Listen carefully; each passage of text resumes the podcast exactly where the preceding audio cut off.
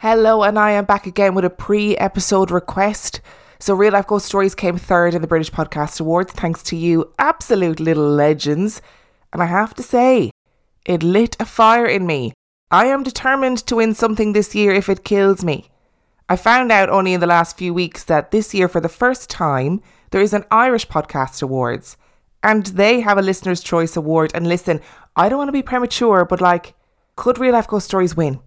If you can and if you want to, please sling a vote to Real Life Ghost Stories on www.theirishpodcastawards.ie forward slash vote. The link will be in the description as always. It's the same as last time. You have to vote and then verify by email, and that's it. Takes two seconds.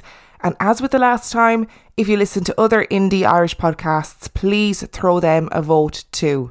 I believe the voting closes on the 11th of September, so I'll do a couple of more little reminders before that point. But thank you, I love you all so much, and let's get into the episode. Okay, bye.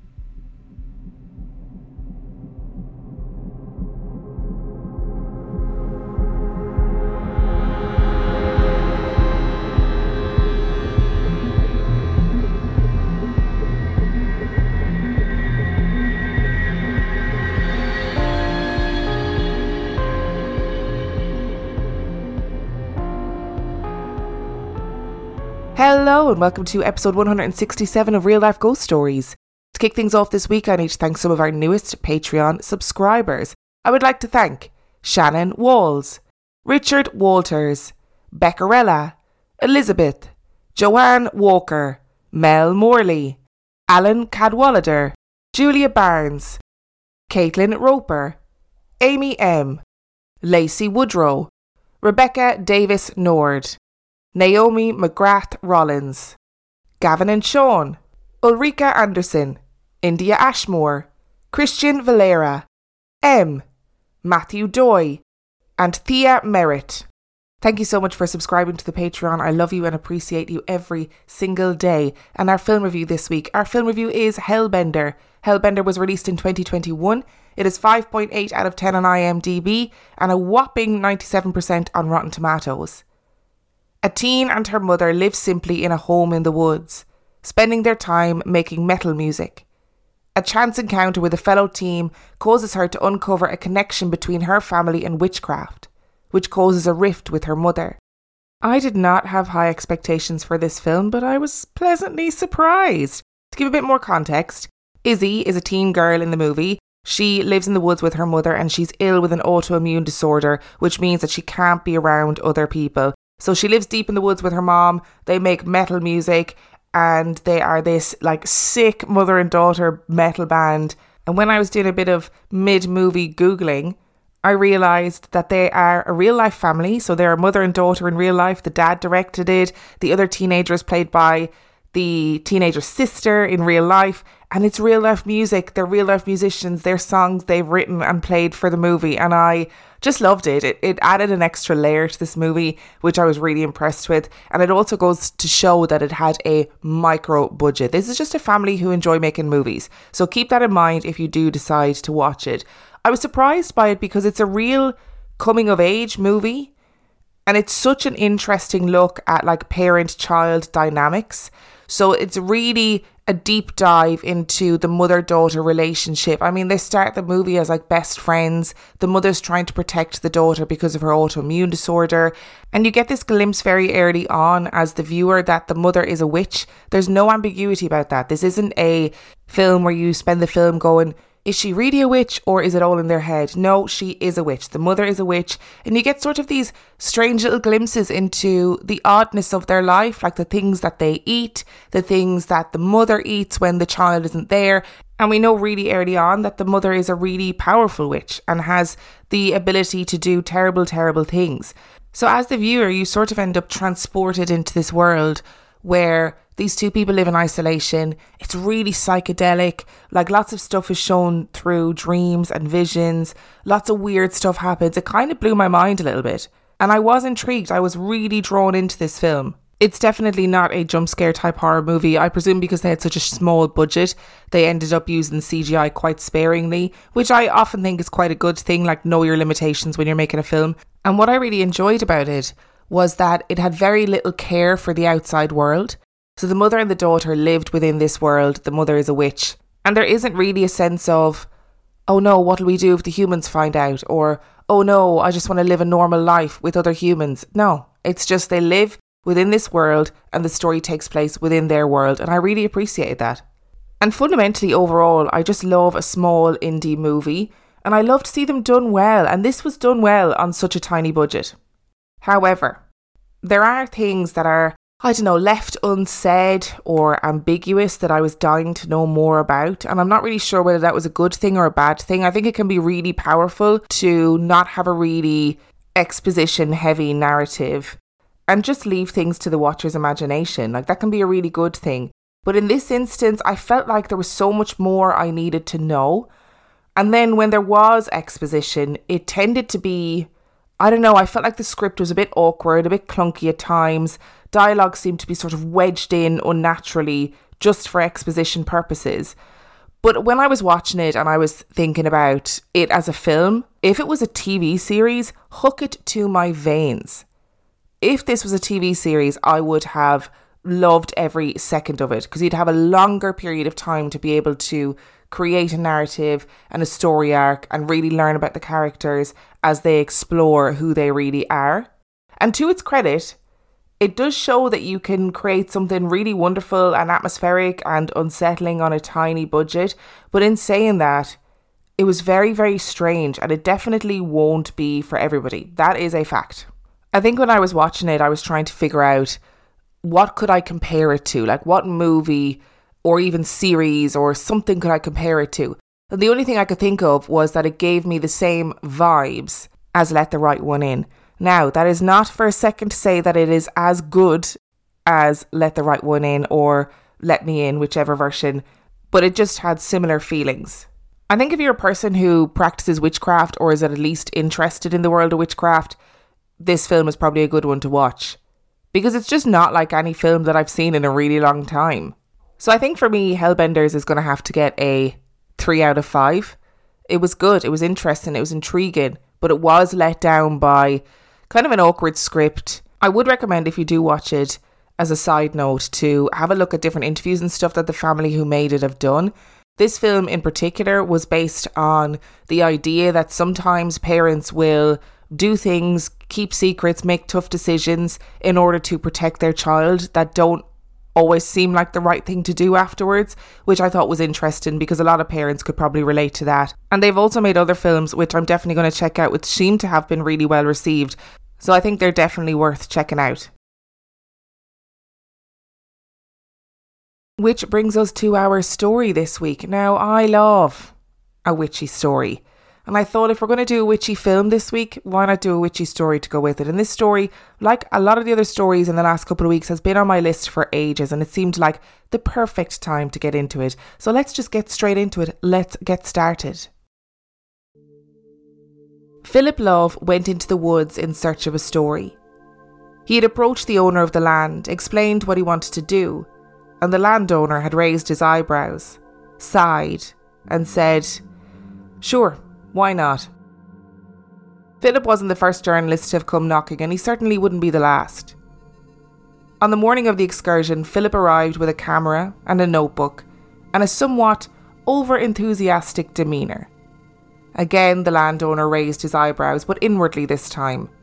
He had seen this before. People thought that the story was beneath them. He could imagine past Philip now, sniggering as the story was pitched to him, we need a good story for Halloween, one that everyone knows, and it's your job to go out there and get it and make it damn interesting.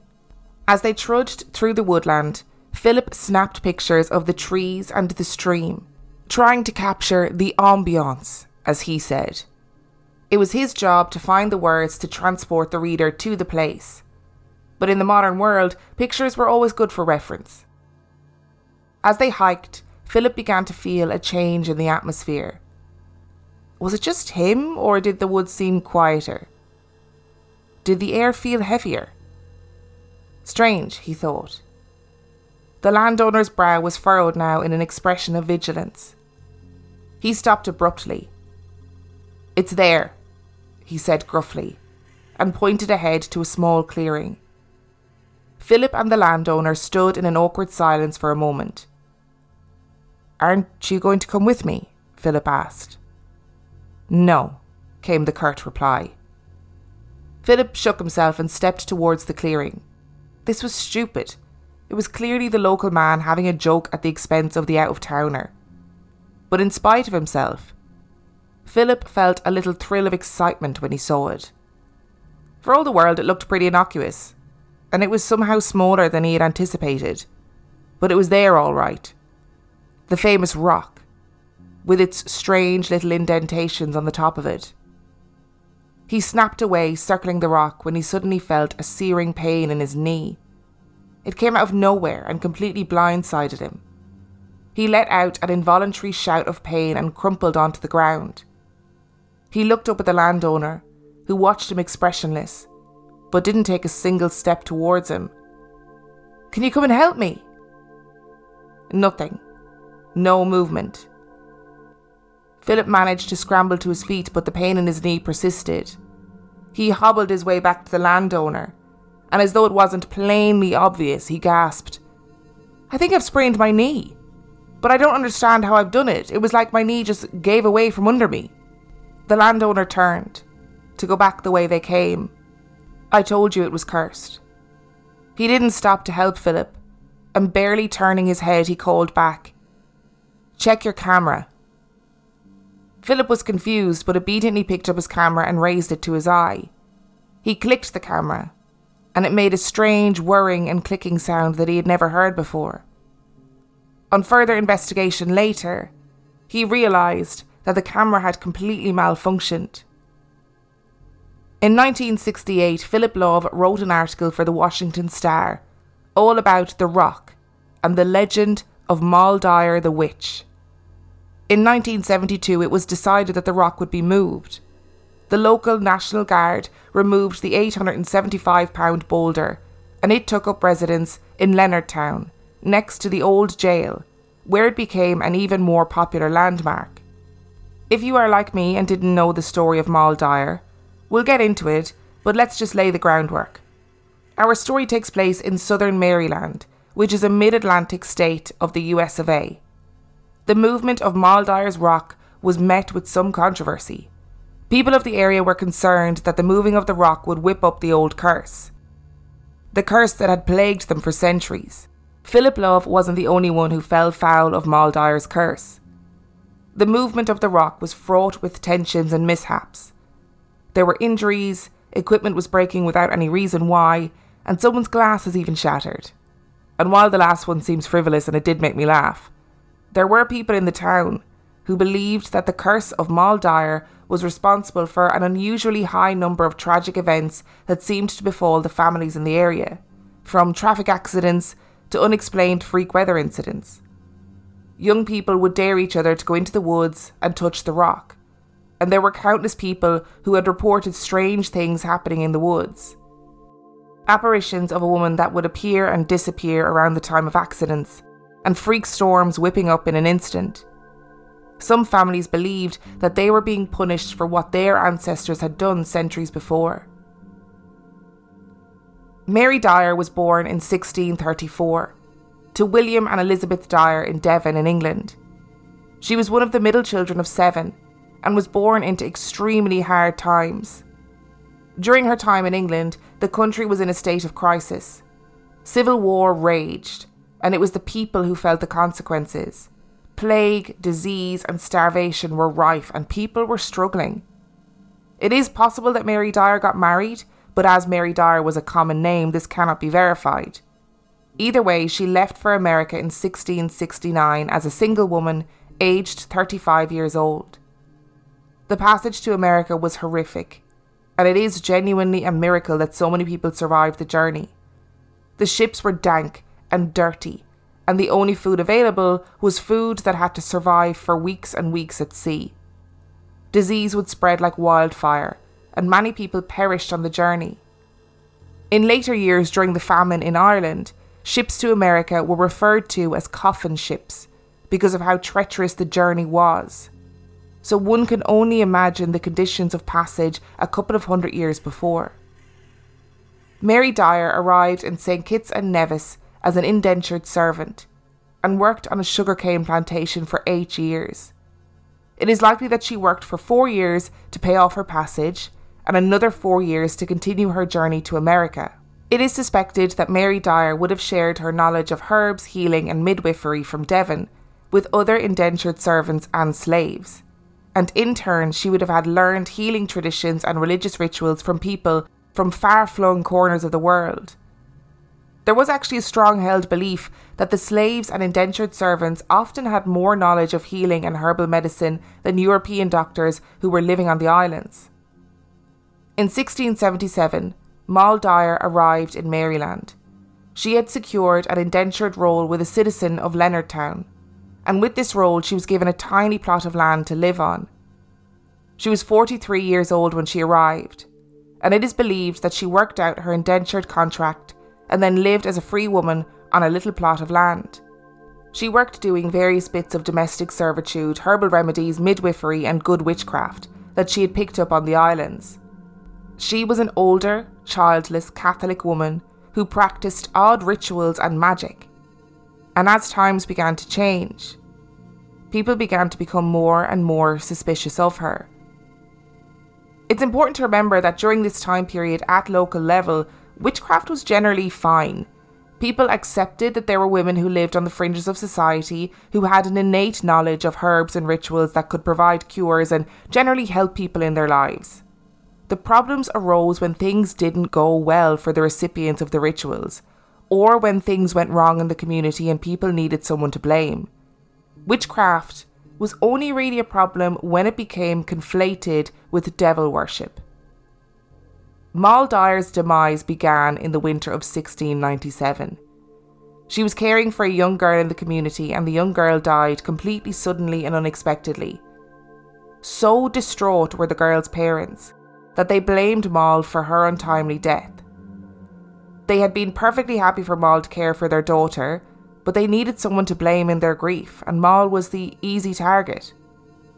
The incident itself just wasn't enough for Moll to be accused of witchcraft, but the parents ranted and raved to anyone who would listen, and suspicious eyes began to turn to Moll's little hut.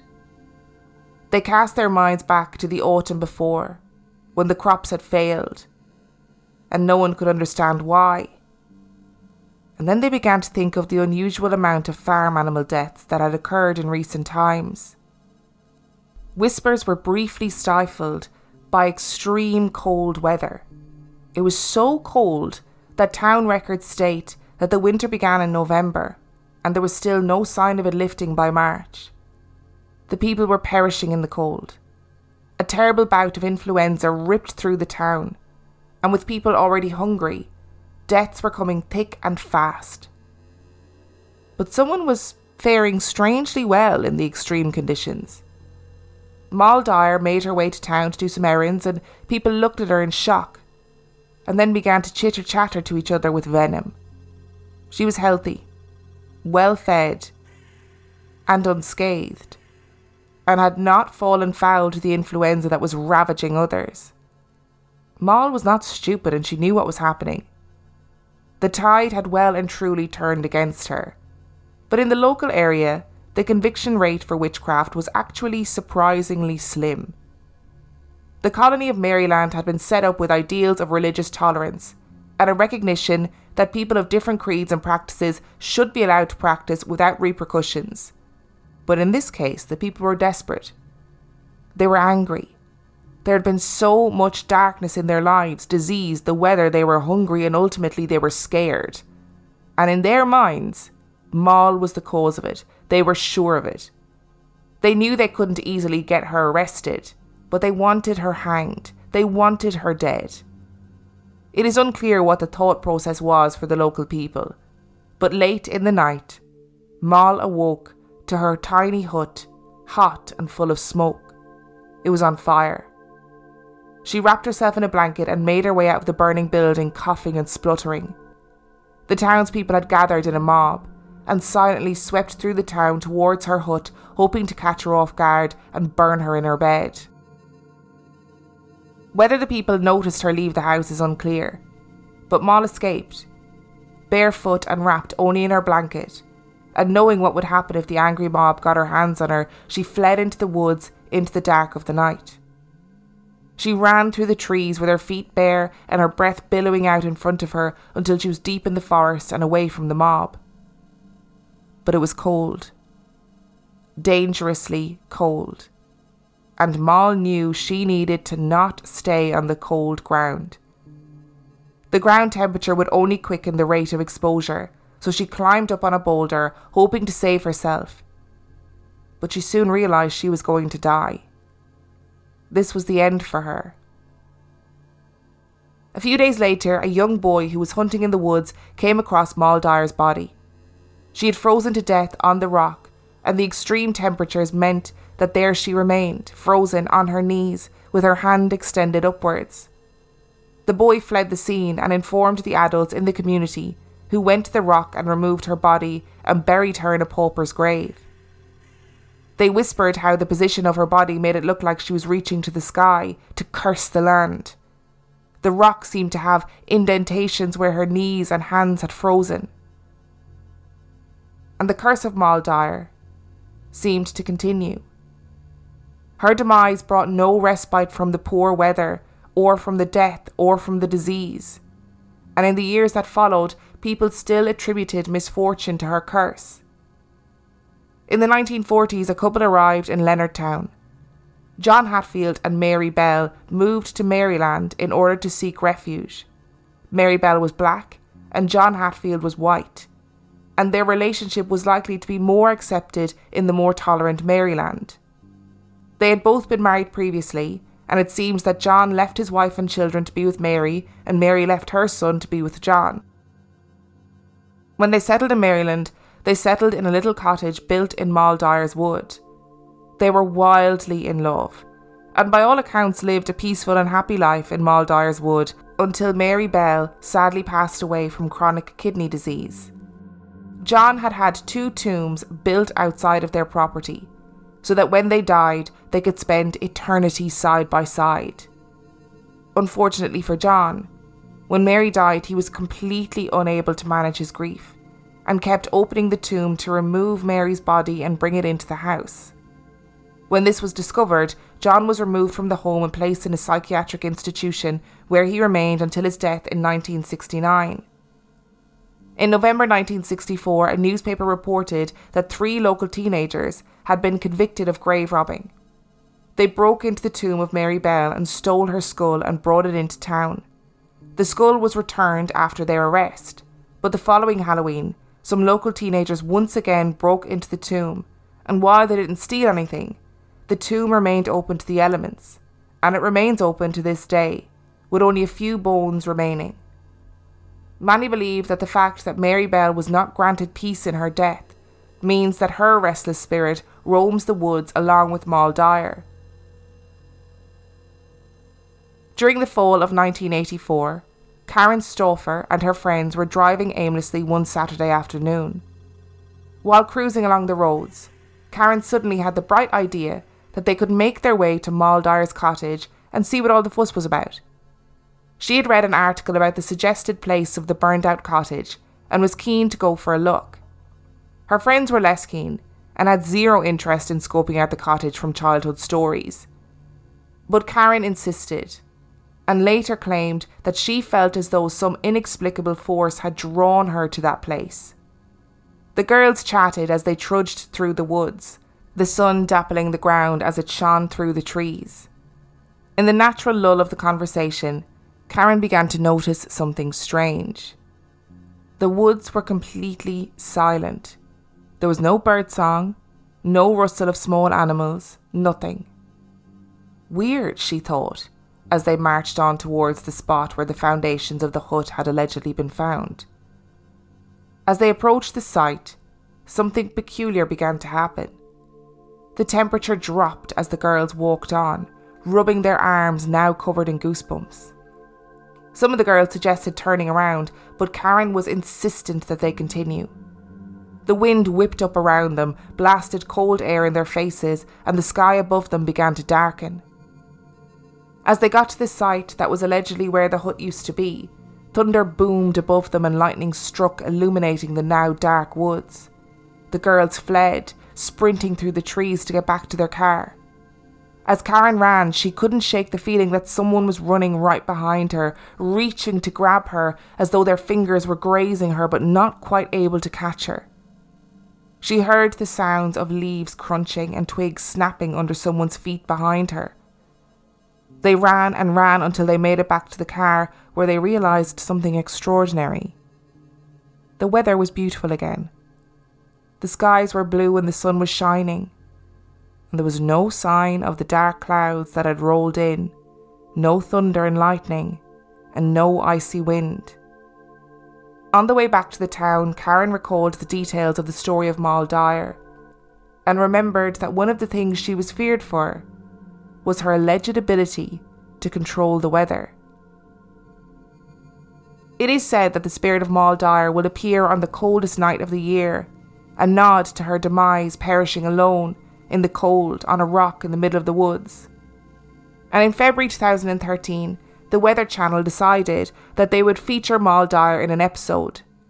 They were running a series called Supernatural, which was based on weather related supernatural events and freak weather phenomena. The setup for shooting the Dyer episode was exactly as you might imagine candles in the library, and low lights with atmospheric shots of the woodland and witness testimony of supernatural experiences in Dyer's wood. Then the call came in. There was a tornado warning for southern Maryland, and people needed to take shelter underground immediately.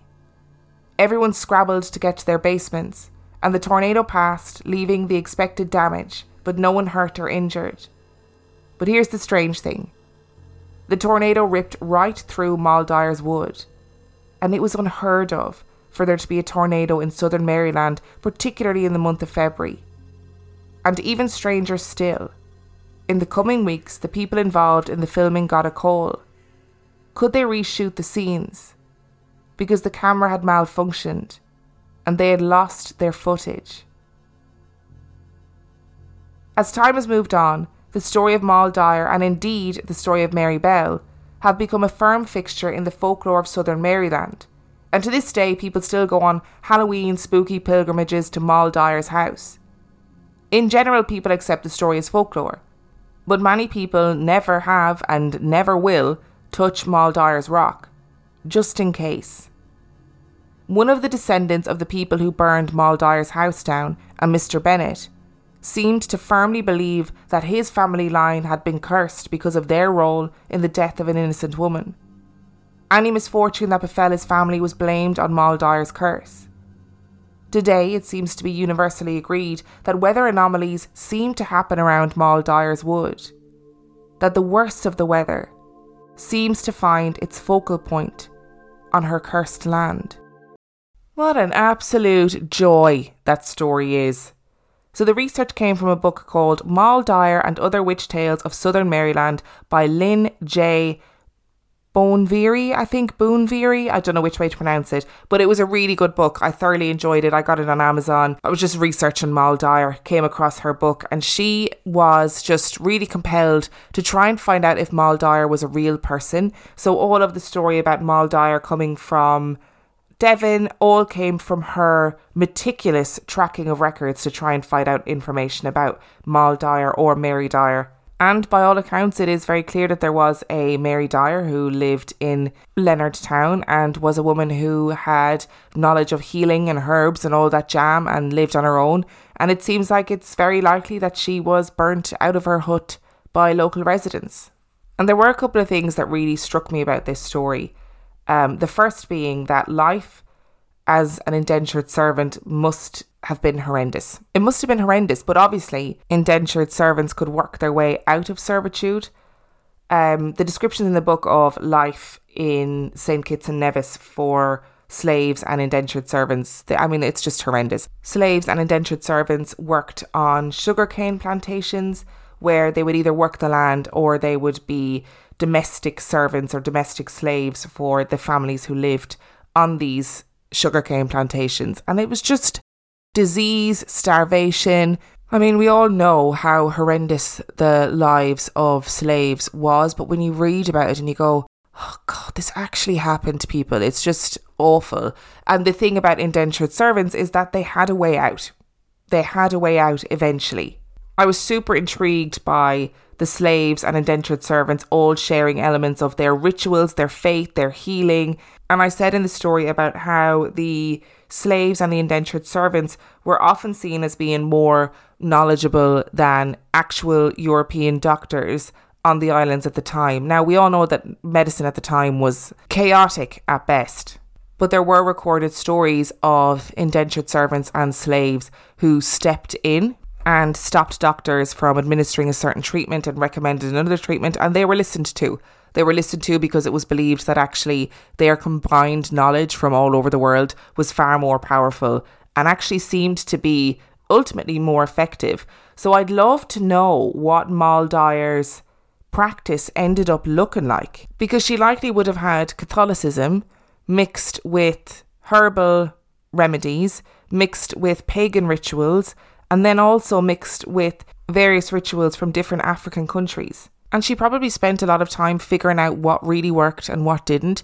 So, this bit from my repertoire doesn't work, but actually, I met this person who practiced this particular religion, and that works much better. So, I'll use that instead. So, people must have been completely baffled by her when she arrived in Maryland and was living as a free woman after working her time of indentured servitude. They must have thought, how does she have all this knowledge? But what's really interesting is that people kind of accepted it. They were like, well, she's doing good things. We don't know how she has this knowledge. We don't really understand it, but she is doing good things. She's able to heal people. It seems like she was a pretty popular healer. People from all walks of life seemed to go to her if they needed something, which generally happens in all of our witch stories. When you have all of these stories about witches who lived on the fringes, people would sometimes secretly go and visit these witches. Sometimes it was very open. But all the time, the tide eventually turns when things start going wrong. And Moll Dyer is really representative of that type of woman of that era who somehow managed to forge a life on her own through her own resourcefulness. And I think that if the assertions made by Lynn J. Bonvery in her book are real, then she's a really impressive woman. Moll Dyer is a really impressive woman. And it's also very likely that when the town was ravaged by influenza, ravaged by disease, Moll Dyer didn't die or didn't succumb to disease because she had been exposed to so much disease already. She lived in England in a time where disease was rife. She got on a coffin ship to go over to America and miraculously didn't die and would have been exposed to so much disease on those ships. And then on the plantations, she would have been exposed to so much disease as well. So it's likely that she probably just had an immunity to things like influenza. And so, of course, when disease and starvation and influenza hit this little town in Maryland, and they were looking at Moll Dyer and thinking, hang on, she's absolutely fine. How is that possible? She then suddenly became an easy target, somebody to blame, a way that you can go, this is all so uncontrollable. This weather, this disease, our animals are dying, we can't control it, but maybe we can regain some of the control if we can find something to blame for it. And that was what they did to her. And it sounds like the curse was a culmination of not understanding the freak weather that occurred and probably a combined guilt for causing the death of a woman. So, Mr. Bennett, for example, he experienced, I think, a lot of death, a lot of untimely death in his life. I believe one of his children died and then one of his grandchildren died. And it is written in the book that he blamed Moll Dyer's curse for that, in that his family were involved in the attempted burning of this woman, and therefore his family were just destined to suffer for generations to come. The author of the book herself also wrote about how when the Weather Channel were doing their supernatural series and they decided to do the bit about Moll Dyer, um, when the tornado call came in, the author's garden was really damaged by the tornado, whereas everybody else around her remained pretty unscathed. So she felt like, oh, that's a bit of a sign. And then she also said that she decided to touch the rock, Moll Dyer's rock, and that she is a long time sufferer of COPD, which is a lung condition. And when she touched the rock, her lungs started bleeding, and that was according to her. And those two little things in the book were sort of just casual asides. They weren't, you know, big culminating parts of the story to be like, haha, look, see, the curse is real. They were just little asides to be like, here's some weird things that happened while I was researching and writing this book. And um, it's a bit weird, and maybe you should know about it. I think it's really important that the story of these women are told and that they are kept alive because they were strong, resourceful women who learned to live from the land and learned the healing properties of things. And when things went wrong, people needed somebody to blame. And it was quite often these women who lived on the fringes of society who got the blame. And I don't do witch stories very often, like I try to space them out because they tend to be quite similar, which is actually really sad. They tend to follow the same narrative. You've got a woman, she's generally single, living on her own, and she has knowledge of the land, she has knowledge of healing. People go to her in the community, but when things go wrong and they need somebody to blame, she is generally the first person who gets the blame. But I loved this story. I knew very little about it. Thank you so much to whoever it was that suggested it. I think they suggested it on Instagram and it's been on my list for a really long time. So I'm so glad I got to do it this week. Thank you so much for listening. Remember, if you can, to vote for Real Life Ghost Stories in the Irish Podcast Awards. That's the irishpodcastawards.ie forward slash vote. Uh, you have to verify by email, same as the last time. If you could vote, I'd be very thankful. I'd really appreciate it. And if you want to know more about Real Life Ghost Stories podcast, you can check out reallifeghoststoriespodcast.com. And if you are desperate for some more content, you can sign up to patreon.com forward slash real life ghost stories, where for $5 a month or $2 a month, you get access to heaps of extra content and every single main episode and mini episode absolutely ad free. And on that note, I shall see you next time.